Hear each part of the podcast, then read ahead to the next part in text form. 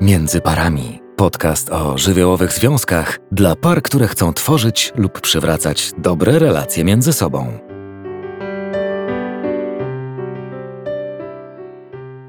Kiedy kobieta zachodzi w ciążę, wszystko się zmienia. Zmienia się bezpowrotnie, bo nie można już nie być w ciąży. Okres ten dla jednych kobiet niezwykły, dla innych niezwykle trudny. Czas wielu zmian, nie tylko związanych ze zmianą roli kobiety czy zmianą wyglądu, ale czas pełen wewnętrznych przemian i zmagań, które często okupione są bezradnością i poczuciem winy. Zaprasza Marita Woźne.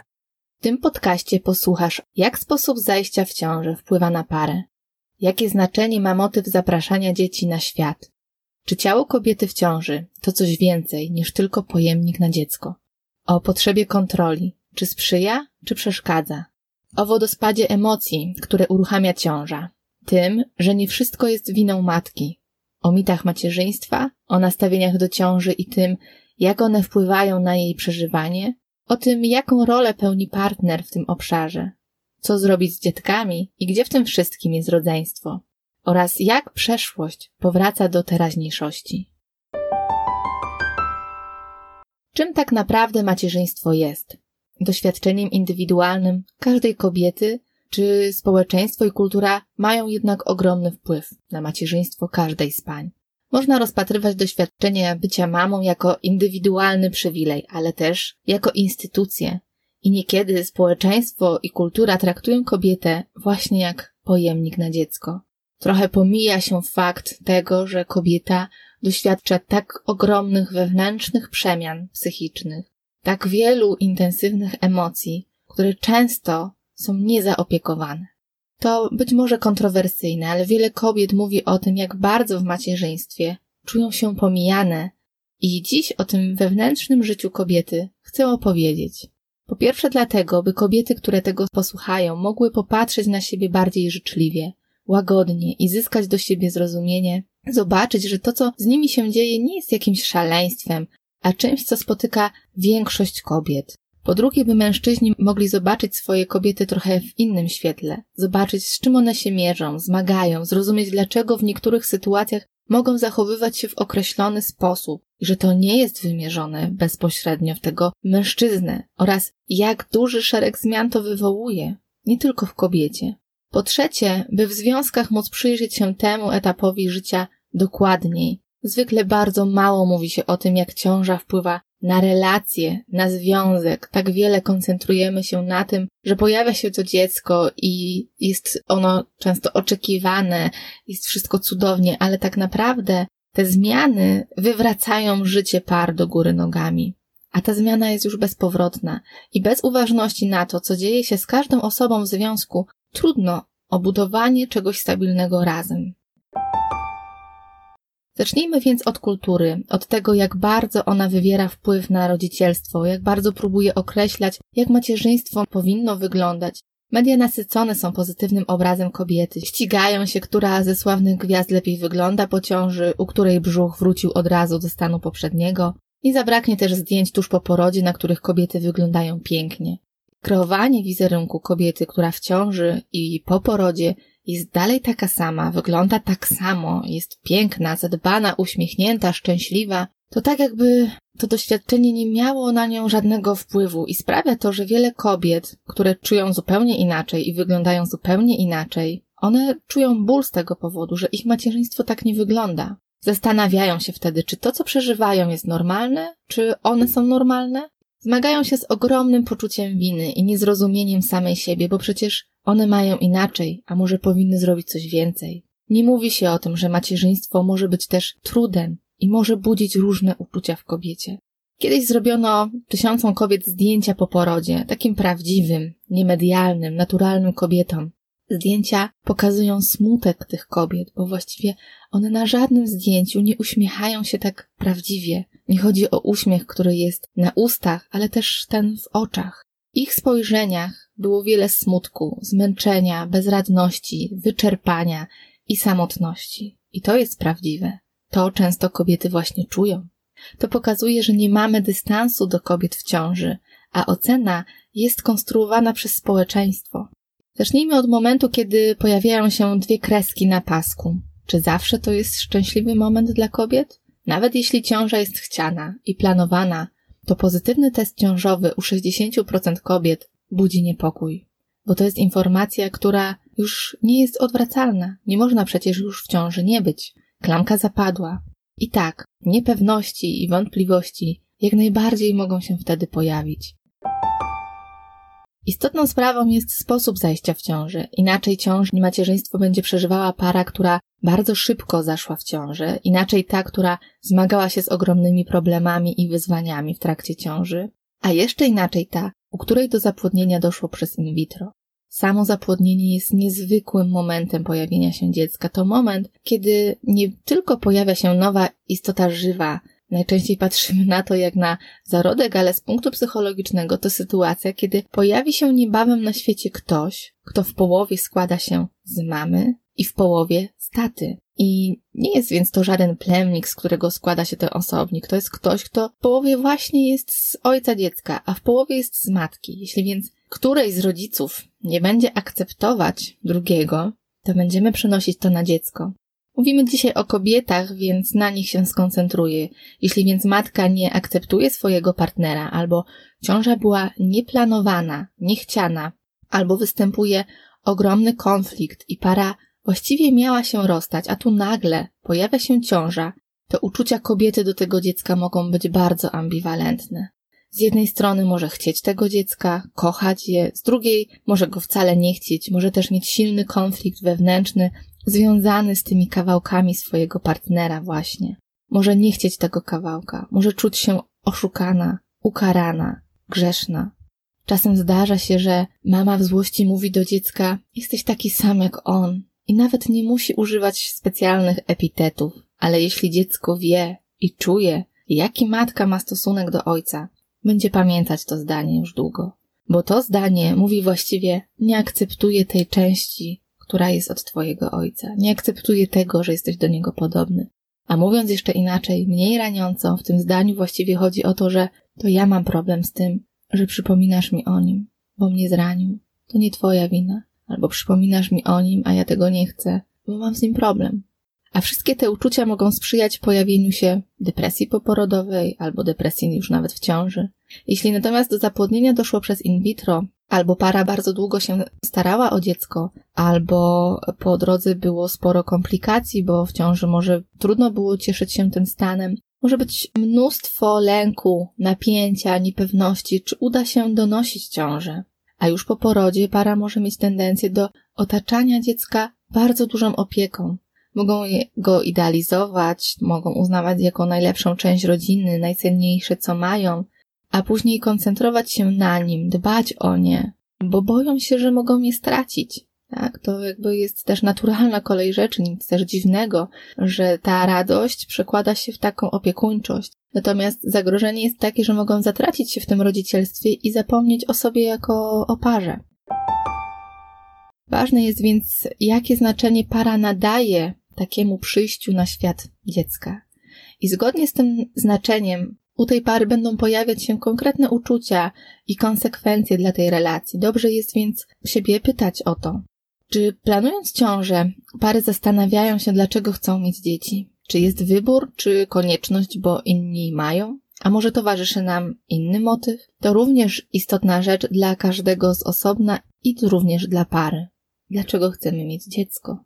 Czy chodzi o to, by mieć opiekę na starość, nie być samotnym, uratować związek, zrealizować przykaz społeczny, mieć kogoś, kto będzie mnie kochał, uleczyć ranę po poprzedniej stracie, mieć kogoś, bo straciło się jakąś inną bliską osobę, czuć, że się zrobiło to, co należy, na przykład do kobiety, a więc z jakiejś powinności, nie być innym niż członkowie rodziny, którzy mają dzieci, mieć akceptację innych i tak dalej, i tak. Tych powodów możemy sobie tutaj wymieniać wiele, a i tak każdy może znaleźć swój własny, osobisty. Każdy motyw takiego posiadania dzieci pociąga za sobą oczekiwania, jakie zaczynamy mieć względem właśnie tego dziecka i związku. Jeśli nie chcemy być samotni, możemy przyklejać się do dziecka i blokować jego rozwój i separację. Jeśli chcemy ratować związek, po czasie może się okazać, że wcale dziecka nie chcieliśmy, bo związku i tak on nie uratował. By wypełnić powinność, możemy być później bardzo rozczarowani, jak wygląda życie, będąc rodzicem. Za każdą odpowiedzią, po co chcę mieć dziecko, stoją konkretne pytania, konkretne odpowiedzi i konkretne konsekwencje i sytuacje z tym związane. Z naszymi oczekiwaniami, działaniami, rolami, jakimi obsadzamy siebie i dziecko, ale też partnera. Poza motywem pojawienia się dziecka, ważne jest jeszcze to, czy dziecko jest chciane, oczekiwane, niechciane, czy jest wpadką. Tak? Czyli mamy kilka opcji. Dziecko może być chciane, ale być wpadką. Może być chciane i oczekiwane. Może być też niechciane i być wpadką, ale może być niechciane i oczekiwane. W zależności od tego, jak para będzie przeżywać to pojawienie się dziecka, tak bardzo będzie to determinować przeżycia i uczucia, które pojawią się nie tylko w kobiecie, ale też w mężczyźnie i w ogóle w związku. Będzie to miało bezpośredni wpływ na nich.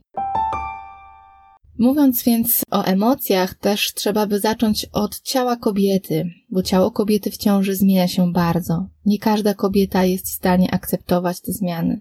Żadna nie jest w stanie przewidzieć zmian, które ją czekają. Właśnie nie ma na nie żadnego wpływu. Okres ciąży jest takim czasem, kiedy wiele osób koncentruje się na kobiecie, właśnie na jej samopoczuciu, zdrowiu, na tym, czy o siebie dba, czy nie. To bardzo przyjemny stan dla kobiet. One o tym często mówią. Mają dużo uwagi i koncentracji, bycia w centrum. Dostają zwykle dużo wsparcia i zainteresowania, jakiego nie byłoby, gdyby nie ciąża. No właśnie, więc czy chodzi o mnie jako kobietę, czy chodzi o dziecko, które noszę? Można się do takiego stanu bardzo przyzwyczaić, tak więc ciało i brzuch pełnią pierwszoplanową rolę i czasem trudno odróżnić, czego ta uwaga dotyczy. Czy samej kobiety, czy może kobiety jako jej ciała, które ma w sobie. To staje się bardzo odczuwalne, kiedy dziecko pojawia się już na świecie. Bardzo często kobiety mówią wtedy o tym, że wraz z urodzeniem się dziecka coś utraciły. Wcześniej czuły się ważne, a teraz uwaga koncentruje się tylko na dziecku. Jednocześnie przeżywają ogromne poczucie winy, bo przecież powinny się cieszyć z narodzin swojego maleństwa. Jak mogą tutaj myśleć tak egoistycznie o sobie? Takie postrzeganie siebie sprawia, że czują się jeszcze gorzej i trudno jest się im przyznawać do tych uczuć, które same oceniają jako niewłaściwe. Zostają więc tym same, czasem samotne. Czasem mówią o tym, że czują się jakby były inkubatorem na dziecko, że dbają o siebie, ale nie dla siebie, tylko dla dziecka. I trudne jest to, że ta kobieta ma tutaj drugorzędną rolę, a społecznie nie ma przyzwolenia na to, aby o tym mówić wprost, bez oceny, a właśnie ze zrozumieniem tego, że, że tak może być, że te uczucia mogą się pojawiać i one mogą być bardzo różne. I że tym ciałem jest właśnie ona, ta kobieta, i że tutaj zaczyna się symbioza między nią a dzieckiem. To moment, kiedy są całością i bliżej ze sobą nie można być. Ciąża jest pewnego rodzaju jakimś zwieńczeniem kobiecości i męskości dla niektórych osób. Sam fakt bycia w ciąży jest punktem zwrotnym w czuciu się kobietą, bo to ona doświadcza tych wszystkich przemian. Z punktu psychologicznego to moment zwieńczenia kobiecości i męskości. Po pierwsze, choć może oczywiste, świadczy o dojrzałości fizycznej, o tym, że para uprawia seks, więc nie są już nastolatkami, tak? A właśnie kobietą i mężczyzną. Brzmi może dziwnie, ale jeszcze wiele par czuje się niekomfortowo z tym, żeby powiedzieć rodzicom o tym, że starają się o dziecko, bo będą wiedzieli, że uprawiamy seks. Czują się więc w tym bardzo zawstydzeni, co raczej świadczy o tym, że mają kłopot z akceptacją swojej seksualności. Pojawienie się dziecka to po pierwsze moment owocu seksualnej miłości między kobietą i mężczyzną, ale może też budzić wiele niepokoju. Na przykład, czy mogę uprawiać seks? Czy mi wolno? Czy dziecko, będąc w brzuchu, może być przy seksie, czy też nie? Choć to ostatnie jest najczęściej taką obawą mężczyzn. I tutaj chcę powiedzieć, że właściwie jeśli ciąża rozwija się prawidłowo, nie ma do tego przeciwwskazań, ale tak naprawdę w sytuacjach, kiedy jesteśmy tego niepewni, dobrze jest pytać lekarza o to. Ale to chyba bardziej chodzi o to, że nawet potwierdzenie medyczne, że tak, można uprawiać seks, kiedy jest się w ciąży, sprawia, że ono nie koi właśnie tych emocji i wtedy może dobrze jest się przyjrzeć, czego tak naprawdę się obawiamy. Ale właśnie samo to, że to dziecko się pojawia, to dla niektórych par rodzi poczucie dyskomfortu, że w ich seksie jest ktoś trzeci, zastanawiają się, czy, czy ono coś czuje, czy można mu zrobić krzywdę. Bardziej niż to jakaś realność pokazuje, jak silne lęki budzi właśnie ten stan. W każdym razie bycie w ciąży, zarówno dla kobiety, jak i dla mężczyzny, jest doświadczeniem głębokiej kobiecości, męskości i seksualności. Ten stan konfrontuje nas z różnymi kawałkami właśnie tych obszarów. Ważną kwestią jest też kontrola, która odbiera akceptację dla samego siebie. W wielu kwestiach sporo rozchodzi się właśnie o tą kontrolę, która sama w sobie jest dobra i potrzebna, ale w nadmiarze, jak zresztą wszystko, przynosi wiele szkód. Kontrola może dawać poczucie bezpieczeństwa, wartości, poczucie sensu, ogromnej satysfakcji i wpływu. W ciąży i podczas porodu, ale też po urodzeniu już dziecka tej kontroli nie mamy. Wiele kobiet próbuje jednak robić wszystko, aby mieć pod kontrolą większość spraw. I oczywiście to nie jest możliwe, aby mieć wpływ na to, jak ciało wraca do formy, czy możemy karmić piersią, jaki rodzaj porodu nas czeka, jakie będzie dziecko, czy będzie miało kolki, czy będzie potrafiło ssać piersi, czy będzie się budzić, czy będzie chorować. To kobiety z nadmiernym poczuciem kontroli, w sytuacji, kiedy coś idzie nie tak, jak przewidywały, nie będą sobie myśleć, okay, nie mam na to wpływu, złości mnie to, ale taka jest realność. One będą raczej mówiły sobie takie rzeczy. To moja wina. Może mogłam zrobić coś więcej. Powinnam spróbować inaczej. Mogłam się bardziej postarać. Może gdybym wiedziała o tym wcześniej, to bym potrafiła. Powinnam się tego dowiedzieć. I tak dalej. Te kobiety będą atakować siebie same poczuciem winy.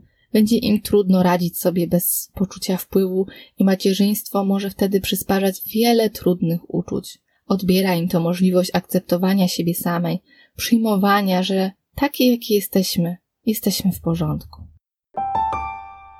Trzeba być świadomym, że okres ciąży i porodu jest czasem wielu uczuć. To jak otwarcie puszki Pandory z uczuciami. Można uznać, że to czas bardzo podobny do czasu adolescencji. Po pierwsze, podobnie jak u nastolatków, pojawia się taki konflikt pomiędzy autonomią a zależnością. Z jednej strony matka chce bardzo być przy dziecku, z drugiej strony może czuć się bardzo obdarta ze swojej roli bycia kobietą. Aspekt stawiania granic innym ludziom jest podobnie trudny. Na nowo się ich kobieta uczy, ich granice mogą się zmieniać. Coś, co kiedyś nie było trudnością, teraz się nią staje, ponieważ okoliczności się zmieniły. Chociażby już w ciąży wiele osób chce dotykać brzucha, mówi jak o siebie dbać. Po urodzeniu dziecka wszyscy są specjalistami od wychowania. Jest to też czas układania sobie relacji ze światem zewnętrznym. Towarzysząca temu wszystkiemu niepewność, zwłaszcza co do tego, co się wydarzy, zmiana ciała i uprzedmiotowienie sprzyjają eskalacji wielu uczuć. I kiedy te wszystkie uczucia zostają uruchomione, plusem jest to, że zyskujemy do nich większy dostęp to naprawdę jest ogromnym plusem, tylko trzeba umieć to wykorzystać, zatrzymać się, poczuć to. To naprawdę jest zasób. Wiele osób pracuje nad tym w terapii latami, by móc się zorientować w tym, co czują, czego chcą, jakie mają potrzeby. Niezaopiekowanie się jednak pojawiającymi się uczuciami, ich niezrozumienie, brak wsparcia ze środowiska, ze strony najbliższych powoduje, że jest większe zagrożenie stanami depresyjnymi, które czasem w postaci obniżenia nastroju czy przygnębienia można rozpatrywać jako formę opłakiwania swojej wolności, która wraz z pojawieniem się dziecka została utracona.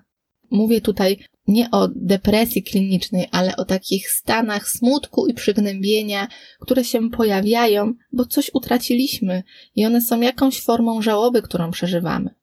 To moment jest też sprzecznych uczuć. Kobieta myśli sobie, jak mogę być smutna, kiedy urodziło mi się cudowne, zdrowe dziecko? Czego ja jeszcze chcę? I znów, tak? Atakuje się, biczuje. Pojawia się poczucie winy, że zrobiłam źle, że jestem nie taka, że powinnam inaczej. Ale tak naprawdę to jest taki moment życia, kiedy kobieta może czuć się szczęśliwa i nieszczęśliwa jednocześnie.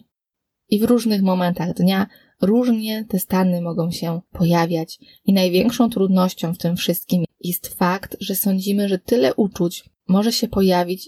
I największą trudnością w tym wszystkim jest fakt, że nie sądzimy, że w jednym czasie może się pojawić tak wiele trudnych i sprzecznych uczuć.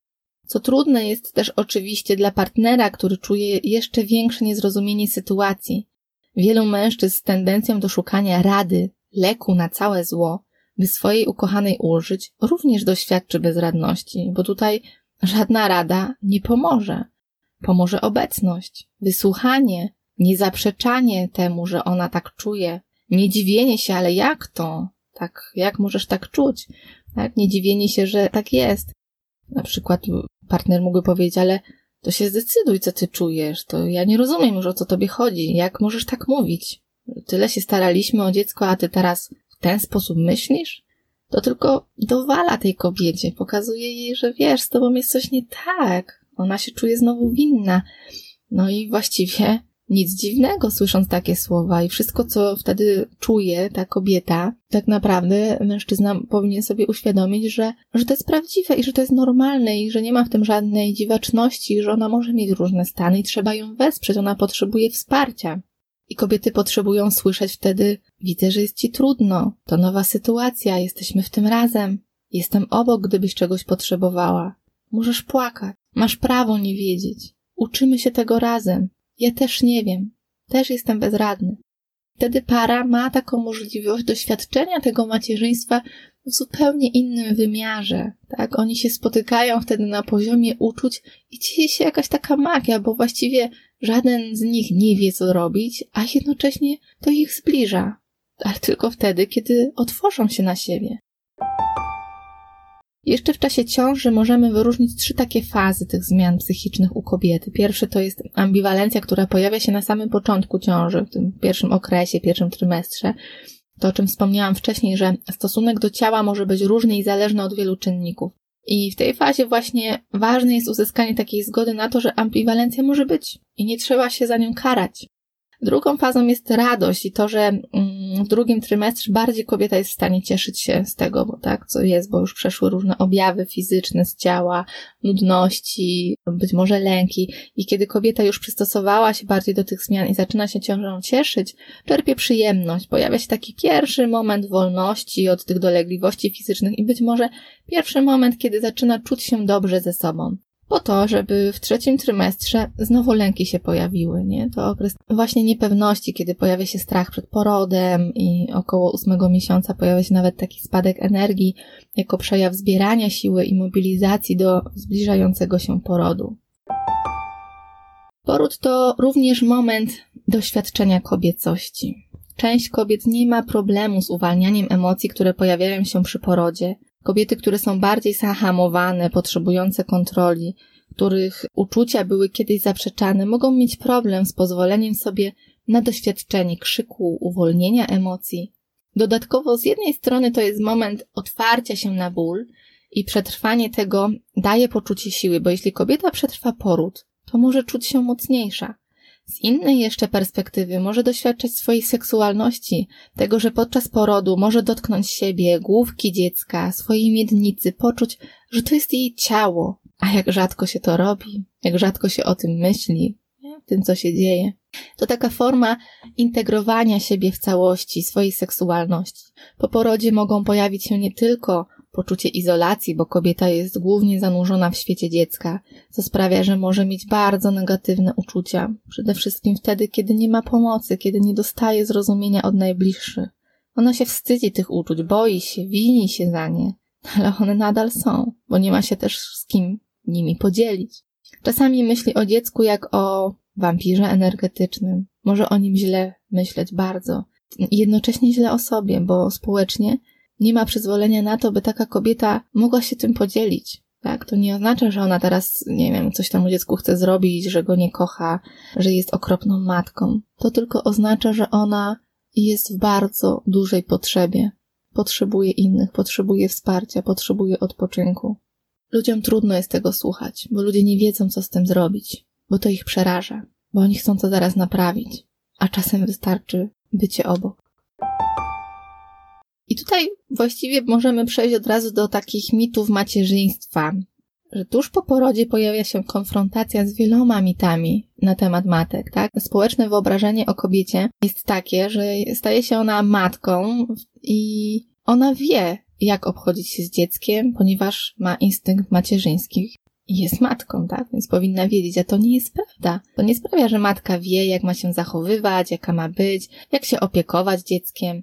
Wiele osób uważa też, w tym kobiety, że ko każda kobieta wie, jak się karmi piersią, jak przewija się dziecko, nosi. Jednak same kobiety opowiadają o tym, jak bardzo są zaskoczone tym, że wcale to nie jest takie proste, i że mało się o tym mówi, nie uczy się tego, jak to robić. No, mimo, że jest się w szkole rodzenia, ale kiedy już przychodzi ten moment bycia w szpitalu, to jest tam bardzo mało opieki i informacji, życzliwych osób, które mogą jakoś wesprzeć w tym procesie. Więc czasem kobieta jest po prostu zaskoczona wieloma zmianami, nawałem pokarmowym, który jest zwykle trudny, tym, że karmienie piersią początkowo sprawia ból, że samo przestawienie dziecka do piersi nie jest łatwe i nie jest na początku przyjemne i radzenie sobie z laktacją również do najprostszych nie należy. To jest taki opresyjny kawałek społeczeństwa, nacisku i wizji, że kobieta ma wiedzieć i ta biedna kobieta, kiedy rodzi dziecko i tego nie wie, znowu doświadcza poczucia winy, strachu, bezradności i bardzo potrzebuje opieki i wsparcia. Wiele też mówi się o tym, że przecież to wszystko wróci do normy. Nie, nic już nie wróci do normy. Do takiej normy, która była przed pojawieniem się dziecka, nic nie wróci. Teraz para zaczyna tworzyć swoją nową normę i wspólnie próbuje się w niej odnaleźć, do niej przystosować. Jeśli któraś z mam postępuje inaczej niż widoczny jest przekaz społeczny, to podlega ocenie, co jest dla niej bardzo trudne, można patrzeć też na to z innej strony, że taka matka, która koncentruje się na bliskości w swoim rodzicielstwie, na wspólnym spaniu z dzieckiem, na karaniu, dbaniu o potrzeby swojego dziecka, a jednocześnie słyszy nie noś, bo się przyzwyczai, nie pozwalaj, bo wejdzie ci na głowę. Podobne komentarze mogą dotyczyć karmienia piersią. Matka karmiąca budzi w naszym społeczeństwie nadal wiele kontrowersji. Dla wielu ludzi to trudny widok do zniesienia. Część osób staje się intruzywna z kilku powodów. Po pierwsze, widok ten powoduje w nich smutek, bo może sami nie byli karmieni. I to jest naprawdę na takim głębokim poziomie, bo jeśli spytamy te osoby, to one oczywiście temu zaprzeczą, ale myśląc o tym głębiej, to ten smutek może się pojawiać, tak samo jak widok matki karmiącej może wywoł- wywoływać zawiść. Na zasadzie, ja nie karmiłam i nie byłam dobra, no to ty też tego nie rób, tak? Próbujemy się porównywać do innych osób, no to ja nie mogę być teraz gorsza od innych. To jest naprawdę na nieświadomym poziomie, no bo przypuszczam, że wiele osób nie robi tego celowo, nawet sobie tego nie uświadamia, bo gdyby tak było, to prawdopodobnie ludzie inaczej by reagowali jednak. Ale też część osób staje się taka intruzywna z powodu wzruszenia, które dla wielu osób jest trudniejszym uczuciem niż złość. Więc łatwiej jest się właśnie złościć niż wzruszać. Jednak o ile łatwiej jest ocenić niż poczuć, co jest wewnątrz nas i odkryć rany, które są nieopatrzone i dotyczą przeszłości, niekiedy to jest zbyt trudne. Po drugiej stronie stoi jednak kobieta, młoda matka, która nie czuje się przyjęta z tym, jak ona chce wychować swoje maleństwo. Ten atak innych można rozumieć jako obronę tych osób przed przeżywaniem zachowania takiej opiekuńczej mamy jako ataku na siebie.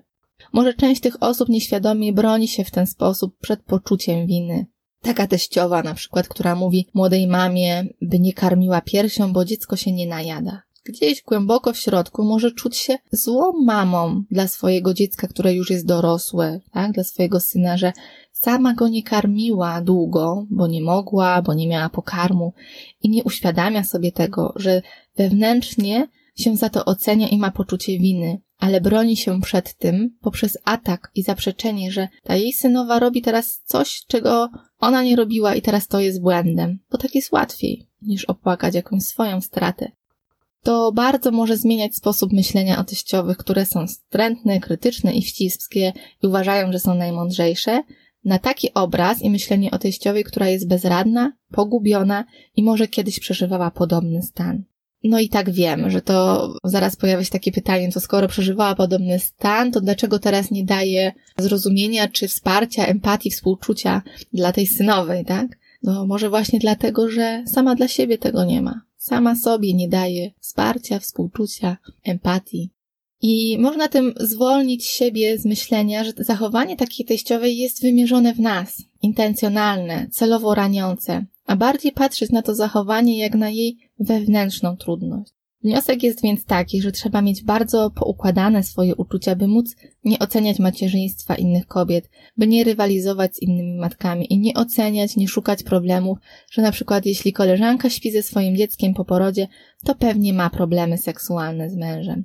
To bardzo trudne zadanie dla całego społeczeństwa, jednak macierzyństwo, nasze własne, innych kobiet, uruchamia w nas stare schematy z przeszłości i sprawia, że ta przeszłość ożywa w teraźniejszości, do czego jeszcze wrócę później.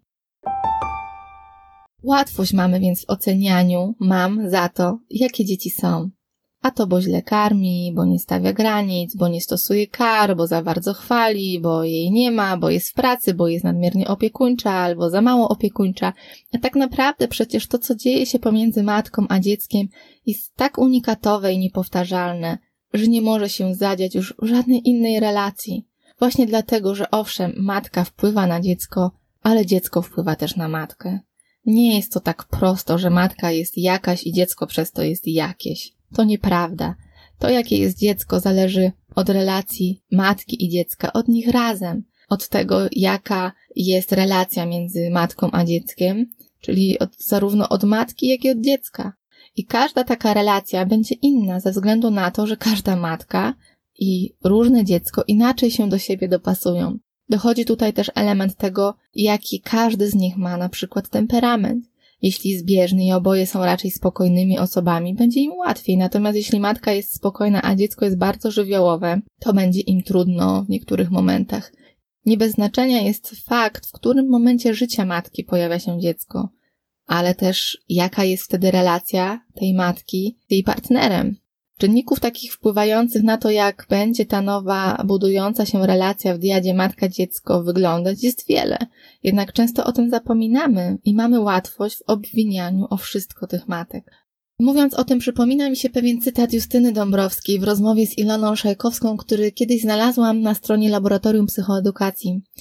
I nie znalazłabym chyba piękniejszych słów niż właśnie te, więc przeczytam je, bo wiem, że dla wielu kobiet są one ogromnym odbarczeniem od poczucia winy. I mam taką myśl, że one powinny wisieć u każdej z kobiet na ścianie albo być gdzieś pod ręką, żeby w tych trudnych momentach do nich zaglądać. Posłuchajcie. Czy radziłabyś coś młodym, niedoświadczonym matkom?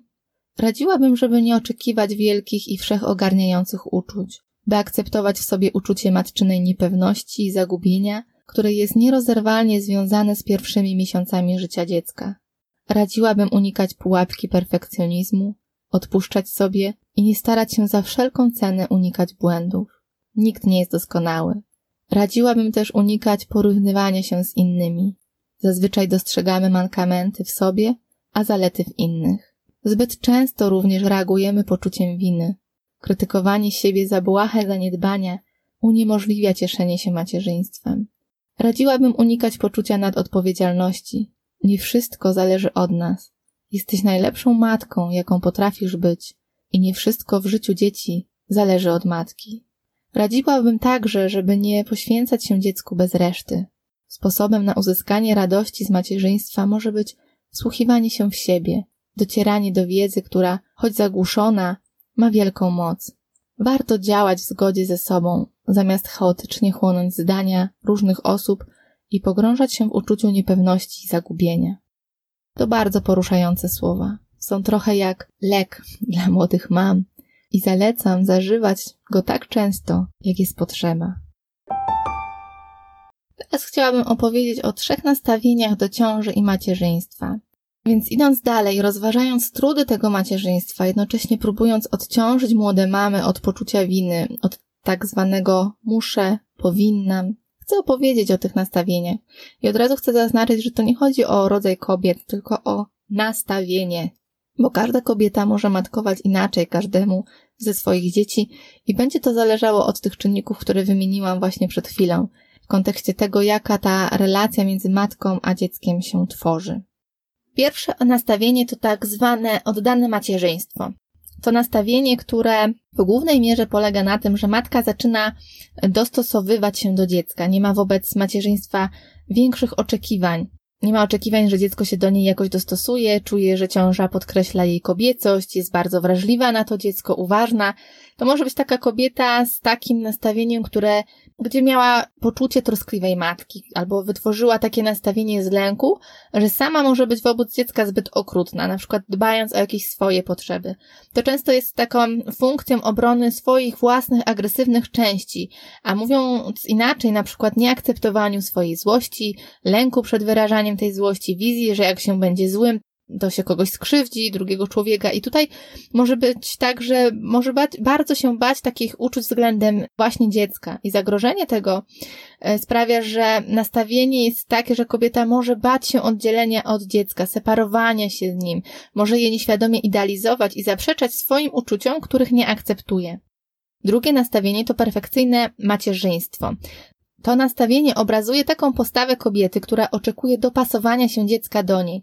Może mieć poczucie, że pojawienie się dziecka wywróciło jej życie do góry nogami, może mieć dość ciąży, może marzyć o życiu, które miała wcześniej, może przypisywać wszelkie zło właśnie temu, że dziecko pojawiło się na świecie. To bardzo często dotyka osoby, które nie były gotowe na ciążę albo miały jakieś wyobrażenie na temat siebie w macierzyństwie czy w ogóle macierzyństwa. Często dotyczy kobiet bojących się zależności, a więc na przykład taka kobieta może nie chcieć spać z dzieckiem, ale mieć łóżeczko bardzo blisko, jednak dystans musi być zachowany.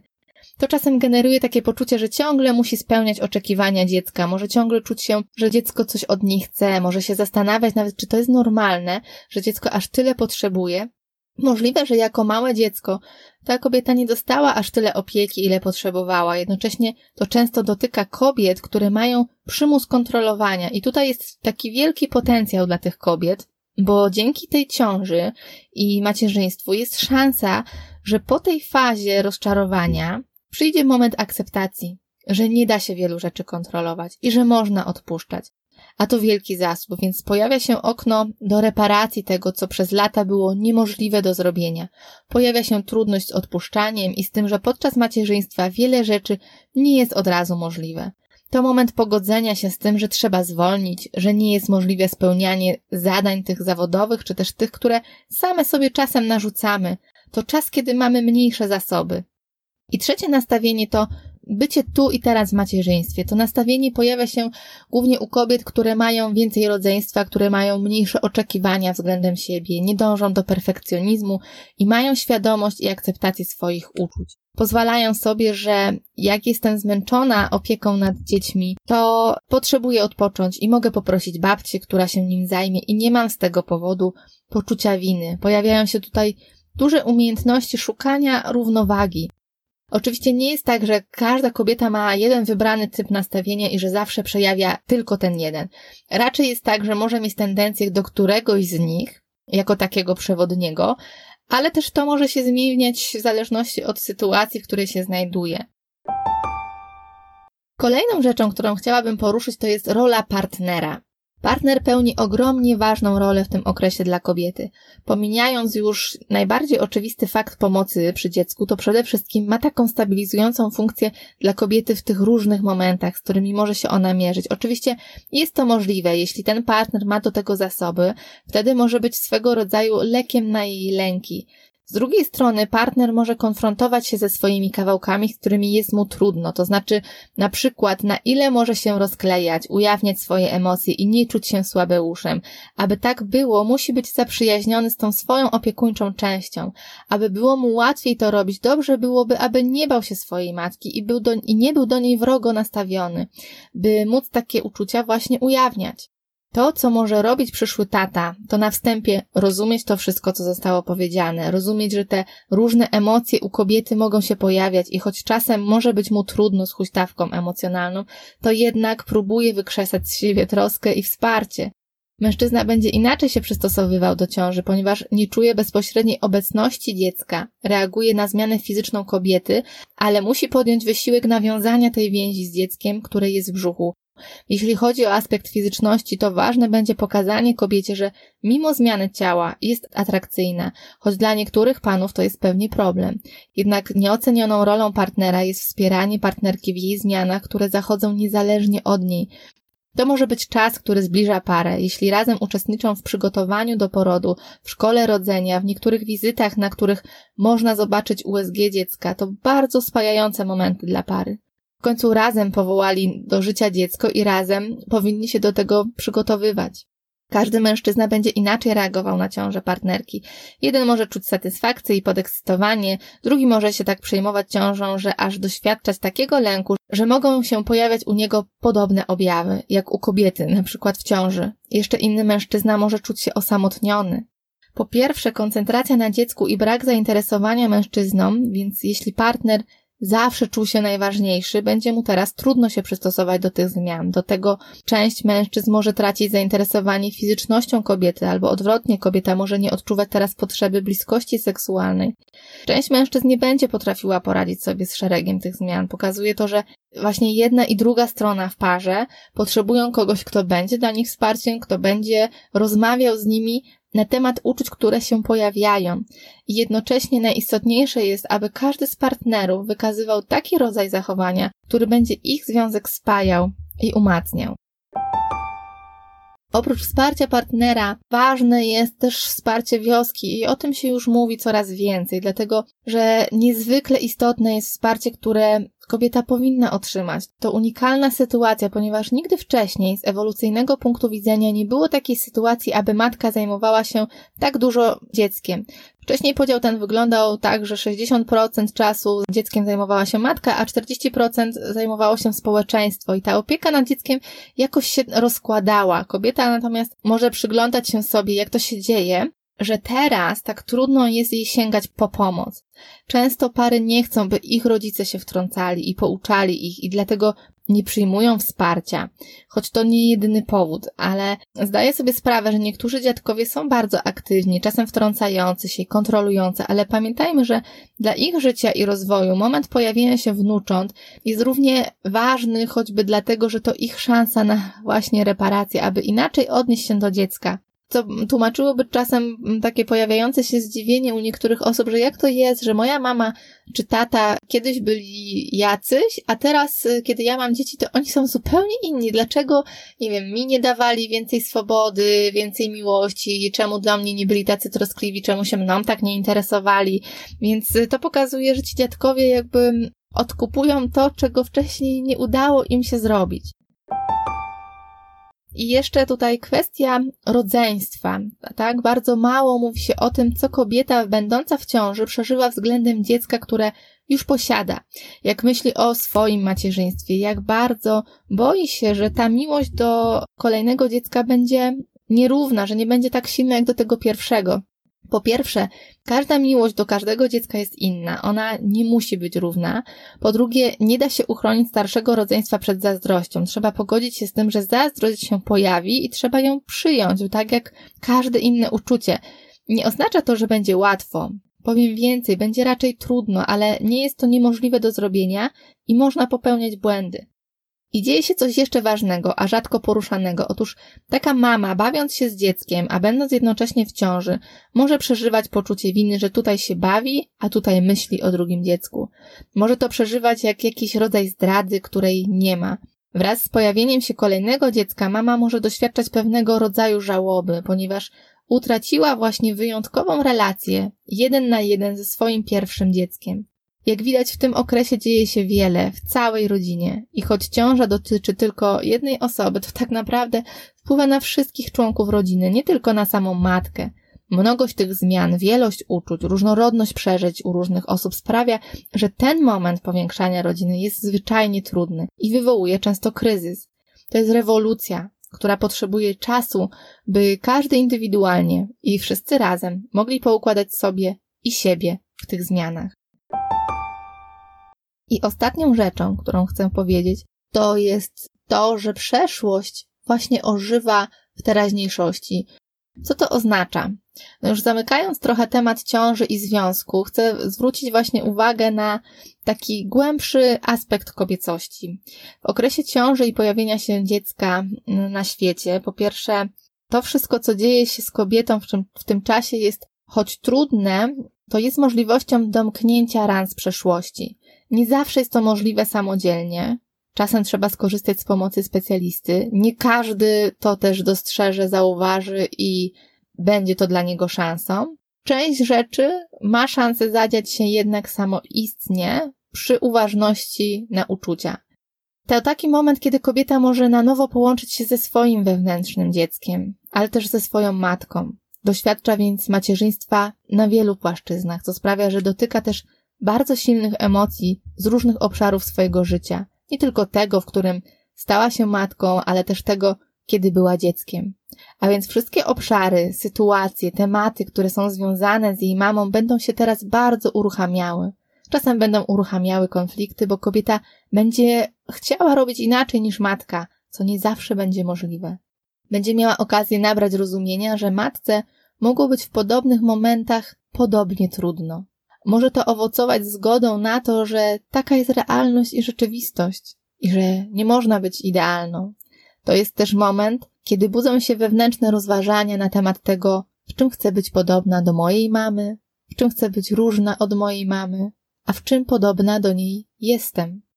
Pojawienie się maleństwa na świecie sprawia też, że wracamy do naszych historii, naszego dzieciństwa, przypominamy sobie i się zastanawiamy, jakie były przeżycia naszych rodziców, jak oni reagowali na ciążę, czy się cieszyli, czy się nie cieszyli, czy oczekiwali, czy nie oczekiwali, jakimi byli rodzicami wtedy, czy spędzali z nami czas, a z kim ja się wtedy częściej bawiłam, czy bawiłem, e, który z rodziców był bardziej w to zaangażowany, który był obecny, a który więcej czasu spędzał w pracy, od kogo można było uzyskać większe wsparcie, do kogo się chodziło z problemami, a e, przy kim się czuło bardziej bezpiecznie. To jest szereg wielu takich pytań, bardzo istotnych. Pojawiają się też pytania, czy ja byłam karmiona piersią, a dlaczego. Bardzo różne historie. Ludzie czasem dziwią się, że w ogóle wracamy do takich momentów, ale one są bardzo, bardzo ważne. Nawet nie tyle, co się tam zadziało, ale też, chociaż też, tak, to, co się zadziało jest ważne, żeby tego nie bagatelizować, ale też ważne jest to, jakie znaczenie temu nadajemy, tak? Czyli co się w nas zapisało w związku z tą historią. Nie tyle nawet same fakty, ale to, co się we mnie zapisało, jak ja teraz o tym myślę. To też dobry czas na badanie swojej historii, historii swojej matki, swojej babci. To taki moment w życiu, kiedy siła kobiecości w rodzinie może się połączyć i dać ogromną siłę. To piękny moment, kiedy łączy się realny świat z naszym wewnętrznym światem i naszą wewnętrzną matką, którą mamy w sobie. To moment w życiu kobiety, kiedy jej własna matka jest bardzo obecna w jej umyśle, być może jak nigdy w żadnym innym momencie życia. Dziękuję za ten dzisiejszy podcast, za wysłuchanie.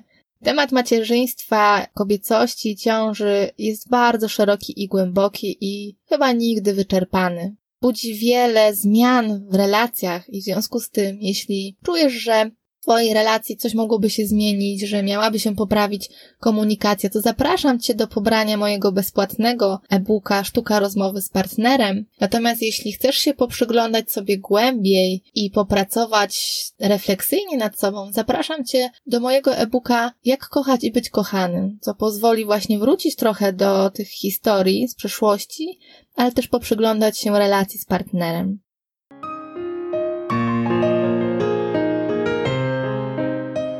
Jeśli chcesz posłuchać innych odcinków na temat psychologii związków, zajrzyj na międzyparami.pl.